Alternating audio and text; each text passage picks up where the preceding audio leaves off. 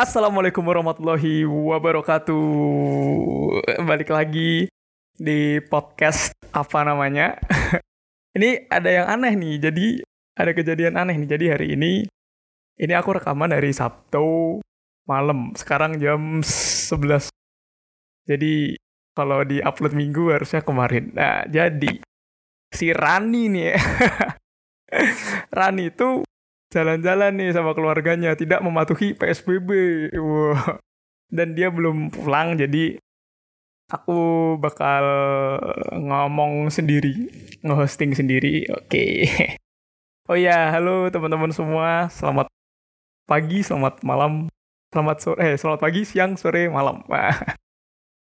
Oh ya ini kan eh, aku dari diri sendiri pribadi dan juga dari teman-teman podcast apa namanya pengen mengucapkan minal aidin wal faizin buat teman-teman semua. Uh, kalau ada salah mohon dimaafkan kalau ada kata-kata yang salah dari yang lalu-lalu. mungkin ada yang menyakitkan, nggak tahu. Mungkin ada yang nggak terima sama podcast yang kemarin. Mungkin aku pribadi juga punya salah. Atau teman-teman yang lain juga punya salah ke para pendengar mohon dimaafkan. Kita kembali ke fitrah ke fitri. Menjadi putih kembali. Yoi asik. Oke okay. jadi uh, di podcast episode berapa ini? Episode 3 apa dua? Nggak tahu aku lupa.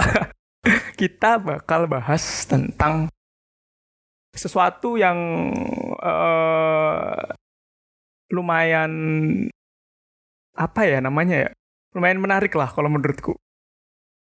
Kita bakal sebuah ya, kita bakal membahas sebuah konspirasi, ya kan? Wih, konspirasi elit global COVID-19. Nggak ding, bukan, bukan. Kita bakal membahas sebuah konspirasi, yaitu 27 Club. Jadi, apa sih 20, 27 Club ini? Uh, 27 Club ini adalah sekumpulan uh, artis-artis ternama yang mereka ini meninggal uh, ketika mereka berusia 27 tahun. Jadi para artis-artis ini entah itu musisi, entah itu aktor, entah itu uh, pelukis, semuanya meninggal pada 20 umur 27 tahun. Kenapa? Apa spesial dari umur 27? Jadi pertamanya ada seorang bernama Robert Johnson. Robert Johnson ini adalah seorang musisi blues ya kan. Pokoknya singkat cerita dia meninggal di umur 27 tahun. Setelah berapa tahun-tahun kemudian, jadi waktu itu Robert Johnson meninggal pada tahun 1930-an, 38 apa 40 kurang tahu, aku lupa. Setelah itu banyak yang meninggal di umur 27 tahun, 27 tahun ketika pada akhirnya sampai pada tahun 94 Kurt Cobain itu juga meninggal pada umur 27 tahun. Nah, saat Kurt Cobain ini meninggal, akhirnya gagasan 27 Club nih mulai populer nih, mulai naik ke publik, mulai naik ke persepsi publik. Ah, emangnya udah di luar batas kewajaran ya, Lisnya? Jadi menurut Charles R. Cross, seorang jurnalis, mengatakan bahwa jumlah pemusik yang meninggal di umur 27 tahun itu sudah di luar batas kewajaran. Seperti itu. Itulah historinya mengapa. Mengapa, mengapa disebut 27 Club. Nah, setelah ini aku akan bacain beberapa list-list uh, artis-artis yang mungkin terkenal ya. Mungkin teman-teman pernah denger namanya doang walaupun nggak pernah denger lagunya. Jadi yang pertama ini ada Amy Winehouse yang nyanyi Back in Black sama Rehab Rehab. Nah jadi Amy Winehouse ini meninggal katanya katanya sih gara-gara alcohol poisoning. Uh, alcohol poisoning itu kalau yang nggak bisa bahasa Inggris kayak aku ratu Arab bahasa Inggris alkohol poisoning ini diracun nganggo alkohol. Jadi teman-teman yang peminum mohon dikurangi. Jadi ceritanya nih, kata crewmates-nya Amy, kadang tuh Amy Winehouse tuh suka gila sendiri gitu loh crewmate-nya sering mendengar Amy berteriak seperti The devil make me do it kayak gitu. The, the, the devil makes me. Wah, grammar grammar. Jadi si Amy ini tuh punya masalah kecanduan narkoba dan alkohol. Jadi setiap si Amy ini disuruh uh, rehab, Amy itu selalu berkata bahwa the devil gave me the drugs. Dia tuh selalu bilang bahwa setan yang memberi dia uh, obat-obatan terlarang itu. Dan dia akhirnya meninggal pada umur 27 tahun pada 23 Juli 2011. Nah, pernah pada suatu waktu juga uh, aku baca-baca di telegraph.co.uk. Ya ini ceritanya, dia tuh lagi rekaman kan di West London Studio. Nah pas rekaman lagu Back to Black tuh, dia tuh tiba-tiba banting gitarnya sambil teriak The devil give me the drug. Apa nggak takut tuh? Aku sekarang takut nih. Udah malam. Aduh. Lanjut artis kedua. Ada Brian Jones. Kalau yang nggak tahu Brian Jones, Brian Jones ini adalah salah satu pendiri Rolling Stones. Yoi. Siapa sih yang nggak tahu Rolling Stones? Oke, jadi Brian Jones ini juga meninggal di umur 27 tahun.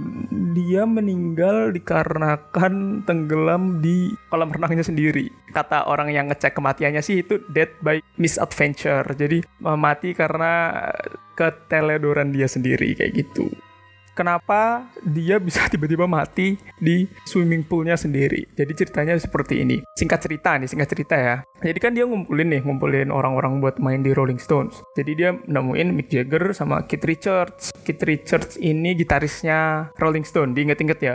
Nah, Mick Jagger dan Keith Richards ini uh, mulai membuat lagu-lagu berdua dan ternyata sukses menggantikan posisi Brian Jones ini jadi kayak the man behind the scene Padahal Brian Jones ini tuh juga ya gimana namanya juga pendiri band ya. Sedih lah kalau misalnya di, disingkirin sama teman-temannya. Nah, seiring kemunduran peran di bandnya sendiri ini, Brian Jones akhirnya terjerumus ke obat-obatan terlarang dan dipaksa keluar dari bandnya gara-gara jadi narkoboy. Makanya jangan jadi narkoboy. Dan tidak lama setelah itu, Brian Jones ditemukan tidak bernyawa di kolam renang di rumahnya dan ia meninggal dalam kondisi tenggelam. Dia meninggal pada tanggal 3 Juli tahun 1969. Yang ketiga, ada Janis Joplin. Janis Joplin ini meninggal dikarenakan drug overdose yang diperkirakan adalah penggunaan heroin. Jadi Janis Joplin ini, kalau bagi yang nggak tahu, uh, dia ini adalah salah satu musisi wanita terbaik sepanjang masa yang sangat populer populer di era 60-an. Di mana kepopulerannya ini tuh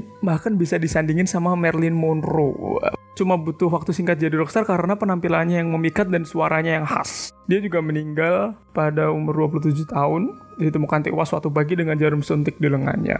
Lalu yang ke berapa nih? Satu, dua, tiga, empat. Pasti tahu nih. Jimi Hendrix. Jadi Jimi Hendrix ini adalah salah satu gitaris yang menurutku kontroversial sih. Jadi tuh dia pernah mainin lagunya uh, kebangsaan Amerika pakai gitarnya sendiri. Jadi bener-bener cuma pakai gitar dia mainin apa sih? Pakai lagu lagu nasionalnya Amerika lupa aku namanya. Jadi itu tapi dikasihin efek-efek kayak efek bom jatuh, efek mesin kan kayak gitu bisa dicari di YouTube itu. Wah itu itu keren banget sih. Oke, jadi Jimi Hendrix ini ternyata meninggal juga di umur 27 tahun. Wow. Jimi Hendrix ini musisi instrumental yang sangat berpengaruh di dunia ya. Dia ini salah satu inspirasi gitaris hebat seperti Kurt Cobain, Steve Vai, Paul Gilbert, nah dan masih banyak lagi.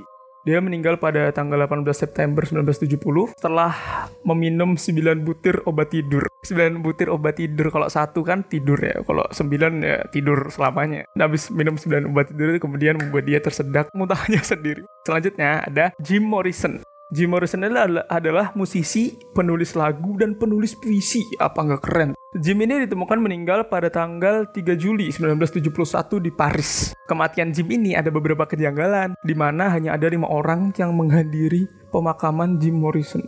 Bahkan pacar dari Jim tidak bisa mengingat siapa dokter yang mengeluarkan surat kematian Jim. Dan manajer dari Jim sendiri tidak dapat kabar dan setelah dia mencoba menghubungi pacarnya, Jim, dia baru tahu. Jadi nggak ada yang inget siapa dokternya yang mengeluarkan surat kematian tuh kayak nggak jelas gitu loh. Uh, Jim Morrison ini adalah vokalis ya dari The Doors. Jadi dia juga meninggal pada umur 27 tahun. Oke selanjutnya yang terakhir, eh, dia bukan yang terakhir, terakhir sebelum kita masuk ke asal muasal apa sih kenapa sih 27 ini loh, kenapa 27?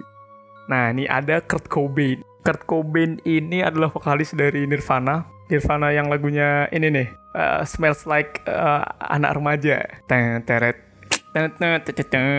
itulah pokoknya. Uh, Kurt Cobain ini meninggal karena katanya sih bunuh diri by gunshot tembakan. Tapi ada beberapa orang juga yang bilang bahwa dia ini dibunuh oleh istrinya sendiri.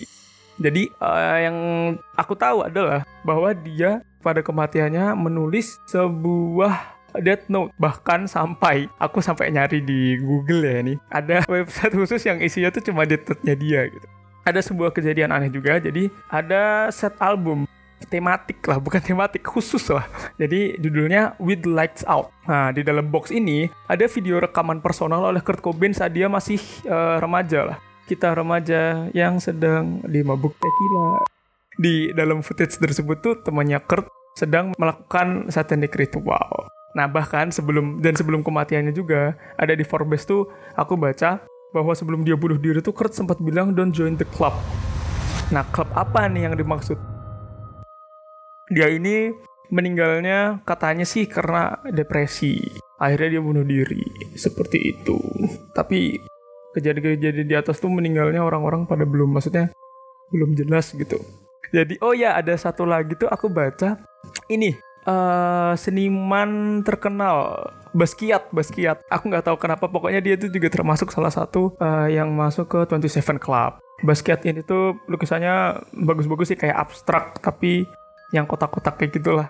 Oke, jadi kita sampai ke inti daripada inti, core of the core dari cerita ini yaitu adalah the one and only Robert Johnson. Nah, jadi Robert Johnson ini adalah asal muasal semuanya dimulai. Sebenarnya kalau ditarik ke belakang lagi bukan cuma Robert Johnson. Aku mau nge-wrap dulu dari apa yang aku ceritain di atas ya. Jadi 27 Club ini berkaitan erat dengan deals with devil, perjanjian dengan Satan.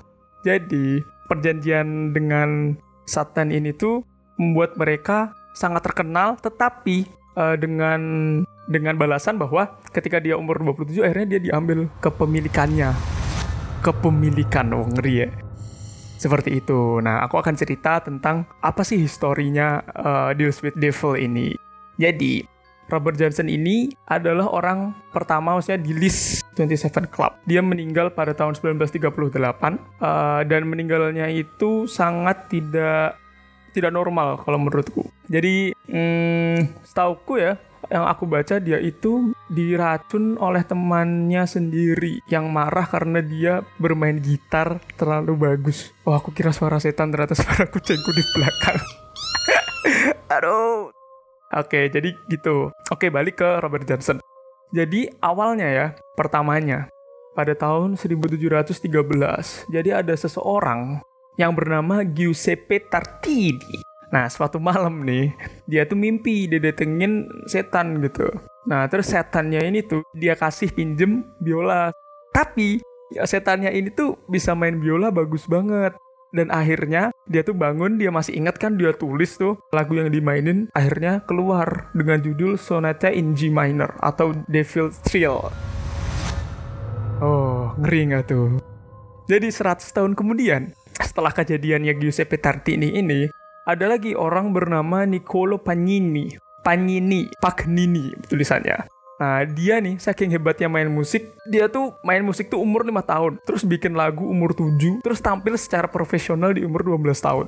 Nah, orang-orang ini mulai bertanya nih, mulai berasumsi bahwa si Nicolo pa pa Pagnini ini deal-dealan nih sama setan nih, fix banget orang-orang tuh kenapa berasumsi seperti itu? Jadi tuh ada alasan-alasan yang lain juga. Jadi tuh emang bentukannya si Pak Nini tuh ngeri gitu loh. Mukanya tuh pucet jari-jarinya tuh panjang. Terus matanya tuh kayak mata setan gitu katanya membelalak. Nah saking ngerinya nih orangnya lihat dia perform tuh sampai bikin tanda salib di badannya tuh loh buat melindungi mereka. Jadi setakut itu, semengerikan itu. Kayak gitu. Nah 100 tahun setelah Niccolo Pagnini ini ada seseorang yang bernama Robert Johnson. Nah ini dia nih. Jadi Robert Johnson ini adalah salah satu gitaris blues yang paling bagus lah di masa di masa dia hidup di masanya di 1920 1930. Dia ini yang bikin blues tuh jadi naik banget gitu. Permainan gitarnya tuh aku udah dengerin sih emang bagus sih, emang emang mengerikan. Dan bahkan ada orang yang bilang bahwa kalau nggak ada si Robert Johnson ini tuh nggak bakal ada rock and roll karena blues tuh emang root genre musik-musik dari rock and roll dan ke atasnya seperti itu. Nah ceritanya jadi awalnya pada tahun 1920-an ini tuh si Robert tuh awalnya adalah seorang pengumpul kapas. Nah, dia tuh mau nyobain main gitar biar jadi musisi mungkin ya. Tapi tuh ternyata dia tuh mainnya jelek banget sampai-sampai itu ada orang yang namanya Sun, Sun House tulisannya Son dia tuh sampai bilang gini waktu denger si Robert main tuh dia tuh main gitar kayak main raket. Ini loh mainin gejrengin raket. Badminton jelek banget. Sampai-sampai kalau dia main main tuh orang-orang pada gila. Pokoknya si Sun House ini bilang bahwa permainannya tuh jelek banget. Sampai dia bilang tuh udah jangan dikasih gitar nanti mainnya tuh jelek banget. Orang-orang tuh gila kalau dengerin dia main kayak gitu. Nah akhirnya si Robert ini keluar tuh dari kota dia mencari pencerahan. Nah, balik-balik dia tuh jadi jago banget main gitar. Bahkan ada orang namanya Keith Richard. Nah, tadi Keith Richard adalah gitaris Rolling Stone. Dia bilang dia tuh ngiranya tuh yang main tuh dua orang pemain gitar. Keren gak tuh? Satunya siapa coba? Nah, orang-orang tuh mulai pada curiga nih. Jangan-jangan dia tuh ngejual nyamanya ke setan juga. Nah, jadi dulu sebelum Robert Johnson ada orang namanya Tommy Johnson. Tommy Johnson ini dia juga musisi blues gitaris. Dia terkenal dengan yodelingnya, lo yang kayak gitu-gitu. Nah, dia tuh dulu ngejual nyawanya juga di sebuah persimpangan crossroad. Jadi tuh ritualnya kayak gini. Dia tuh jalan sebelum tengah malam ke persimpangan jalan, ke perempatan lah ya, ke perapatan. Terus dia nunggu di situ sampai ada sesosok uh, hitam tinggi datang dan uh, pokoknya di pagi harinya dia udah jadi jago main gitar. Udah nggak tahu. Kok bisa? Nggak tahu. Gitu. Nah si Robert Johnson ini di diasumsikan dicurigai. Dia juga ngejual nyawanya uh, ke setan. Karena tiba-tiba dia tuh permainannya bisa bagus banget sampai dikira yang main gitar tuh dua orang gitu loh. Bahkan Sung Hajung aja nggak kayak gitu. Mungkin Sung Hajung eh, mungkin Sung Hajung juga. Nah hal hal-hal uh, curiga-curiga di atas itu juga dibenarkan dengan si Robert Johnson ini dia tuh bikin lagu judulnya Crossroad. Uh, Oke, okay, Crossroad itu bisa dicari di Google. Dia tuh menceritakan tentang pokoknya tentang perapatan lah. Nah terus uh, sebenarnya tuh ada tiga lagu trilogi. Yang pertama tuh Crossroad, terus Hellhound on My Trail, dan yang terakhir adalah Me and the Devil Blues. Jadi tiga lagu ini yang Ah, membuat persepsi orang tuh udah percaya banget wah ini ini udah deal with devil sih fix banget. Dan bener juga akhirnya eh, nggak uh, lama setelah dia bisa main gitar bagus dia meninggal pada umur 27 tahun pada tahun 1938 seperti itulah ceritanya teman-teman. Sangat padat ya informasinya. Tapi ya uh, mengesampingkan semua perkiraan bahwa dia entah dia deal with devils atau enggak tapi emang si Robert Johnson ini bisa dibilang adalah pionir dalam blues lah. Bisa dibilang kalau nggak ada dia tuh kita nggak bisa dengerin musik rock and roll kayak Aerosmith, ACDC, Arctic Monkey bahkan uh, peradaban seperti itu kan peradaban tuh rock and roll nggak ding itulah pokoknya. Jadi ya sekian cerita dari aku.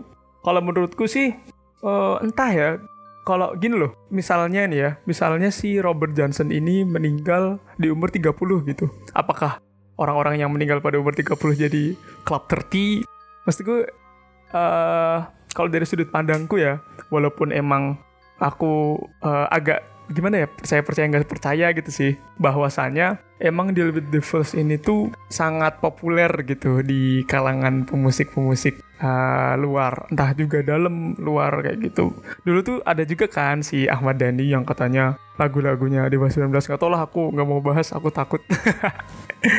Tapi kalau menurutku tuh ini tuh mungkin hanya juga cuma sebuah kebetulan gitu loh. Maksudku ada banyak sekali musisi yang emang bagus banget dan emang uh, belum meninggal sampai umur tua gitu. Paham maksudku nggak? Maksudnya gini loh, ketika si Robert Johnson ini, misal dia meninggal di umur 50 gitu, apakah terus orang-orang yang meninggal umur 50 dengan tidak wajar uh, membuat akhirnya terus club 50 terus mereka adalah penyembah setan. Kan nggak tahu juga. Maksudnya ini tuh kayak cuma sebuah kebetulan aja gitu loh kalau menurutku. Tapi perspektif orang masing-masing lah ya. Aku akan meninggalkan perspektif teman-teman juga. Terserah teman-teman. Pokoknya aku sudah menyampaikan apa yang ingin aku ceritakan malam ini. Ini asik banget sih kalau aku nyaranin teman-teman juga lihat di YouTube kalau penasaran banget. Asik-asik semua asik banget. Oke okay, uh, eh, mungkin sekian podcast pada uh, kali ini episode ini. Jangan lupa terus pantengin Instagram kita. Uh, mesin apa ya teknik mesin UGM atau apa? Aku lupa. Pokoknya yang jelas seni dan propaganda dan teknik mesin UGM juga follow aku at mybakti m a y b a c h t i.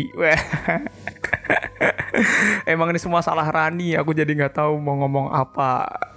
Seperti itu ya teman-teman. Kita salahkan Rani pokoknya. Oh ya uh, kalau ada teman-teman yang punya ide kita harus bahas apa. Entah itu konspirasi atau musik atau apa pun bisa langsung DM ke seni dan propaganda. Ya itu bakal membantu banget buat teman-teman podcast apa namanya. Karena kami kekurangan bahan jujur gading. Masih juga episode 3 apa 4 ya? Nggak tahu lupa jadi itu sekian teman-teman. Terima kasih sudah mendengarkan. Terima kasih sudah stay with me. Pokoknya stay with podcast apa namanya. Jangan lupa tetap di rumah stay safe stay healthy and stay with us. Bye bye